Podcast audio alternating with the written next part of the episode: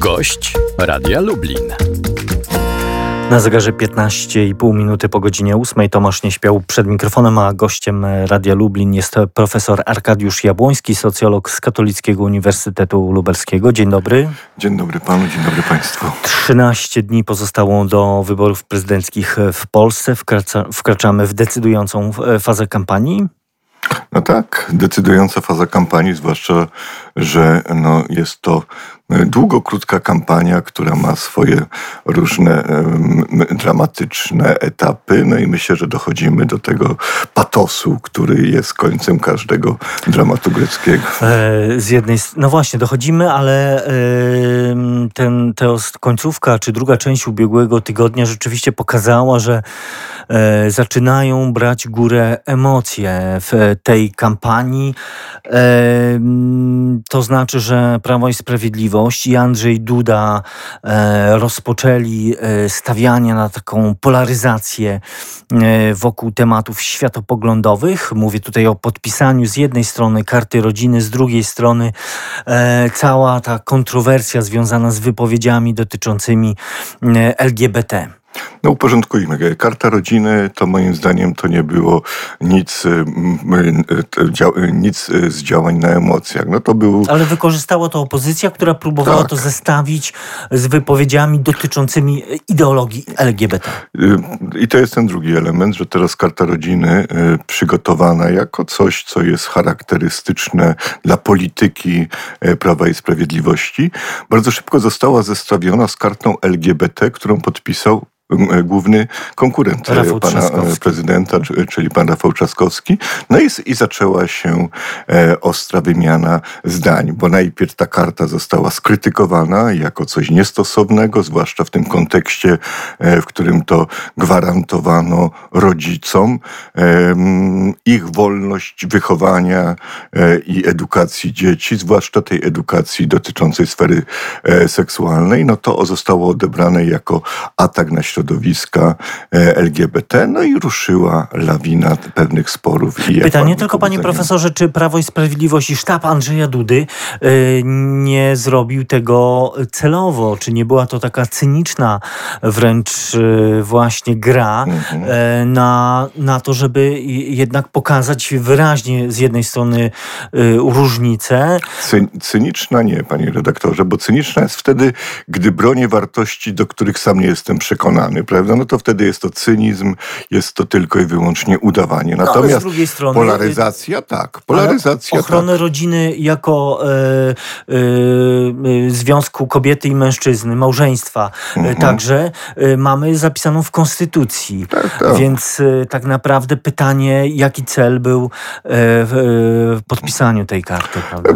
Ja zgadzam się, że jest taka narracja, że te, że te wszystkie wolności dotyczącej praw rodziny są, e, są zagwarantowane przez konstytucję, ale widzimy, że mimo tych konstytucyjnych zapisów, no pojawiają się głosy, że można nawet w świetle tej dzisiejszej konstytucji dopuszczać do e, związków e, partnerskich, które byłyby czymś więcej niż umową cywilną, a miałyby charakter jakiejś formy uznawanej przez państwo ślubów.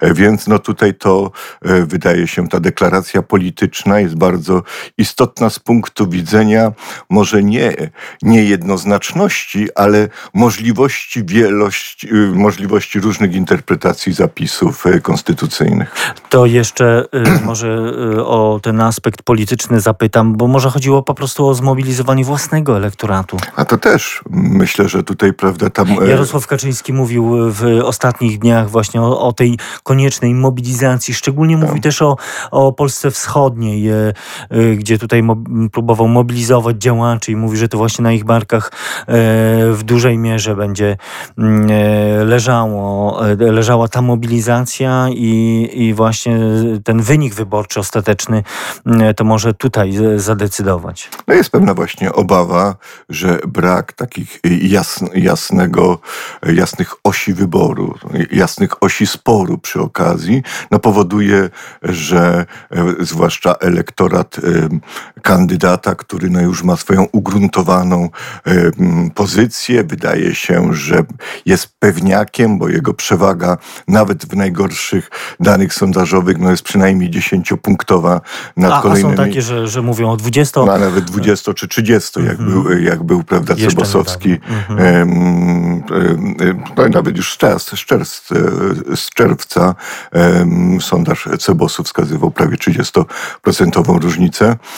No to, e, to demobilizuje i faktycznie no, trzeba jakoś... To uśpiony elektorat Andrzeja Dudy zmobilizować do tego, tak, żeby... Zwłaszcza, że elektorat pana Trzaskowskiego, ze względu na to, że jest to nowy kandydat, nowy, stary, ale jednak e, zastępujący panią Kidawę, no oni zyskali poza tym efektem świeżości, nowości, no, No, zyskali ten też- efekt mobilizacji swojego elektoratu. Widać to było po tych y, podpisach Tak złożonych jest, y, i też e- efekt taki wizerunkowy rzeczywiście chyba zadziałał. Ludzie zobaczyli, że ponad milion sześćset tysięcy podpisów e, złożonych przez sztab e, Trzaskowskiego, no to nie można tego zlekceważyć. Tak. Dokładnie, to były i to, to przy okazji dla, to, ich, to im też dało taką szansę na policzenie się, na zobaczenie sprawności e, działaczy e, regionalnych i tak dalej. Także tutaj ten test wyszedł dla nich pozytywnie, no i to od razu miało swoje odzwierciedlenie w poparciach e, dla, e, w poparciu dla pana e, Rafała. Procentowo sondaże mówią o dwudziestu kilku do 28 nawet e, Mhm. procent poparcia dla Rafała Trzaskowskiego.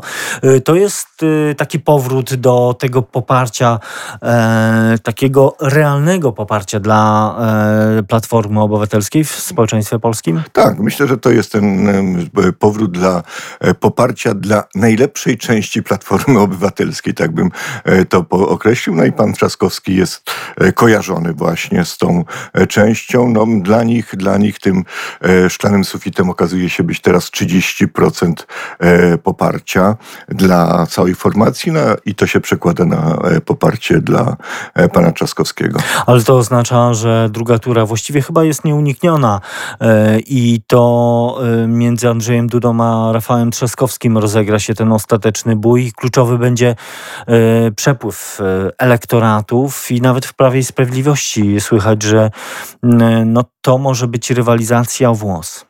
No to może być e, rywalizacja o włos. No jest ciągle, wydaje się, właśnie na tym polega ta mobilizacja, bo ta mobilizacja elektoratu e, Pra- Prawa i Sprawiedliwości no, nie dotyczy tak bardzo drugiej tury, jak właśnie chęci, raczej nie dotyczy tylko właśnie tego, żeby e, uzyskać przewagę no i, i przejść do drugiej tury, e, no ale mm, jest to, jest to mobilizacja na to, żeby w pierwszej turze e, sprawa się rozstrzygnęła. Jeżeli Jest się nie, to szansa, panie profesorze? no ciągle istnieje, no ciągle istnieje, choć ona z różnych e, względów, no zobaczymy jakie będą trendy, bo trudno mówić o pojedynczych e, badaniach, ale jakie będą e, trendy, czy to będzie trend, trend wzrostowy, czy, czy spadkowy, no jeżeli będzie ten wzrostowy, no to jest nadzieja, że do tego 28 czerwca no uda się tak zmobilizować elektorat, że no zwłaszcza przy jakiejś demobilizacji e, elektoratów e, Platformy Obywatelskiej, no, że wtedy ta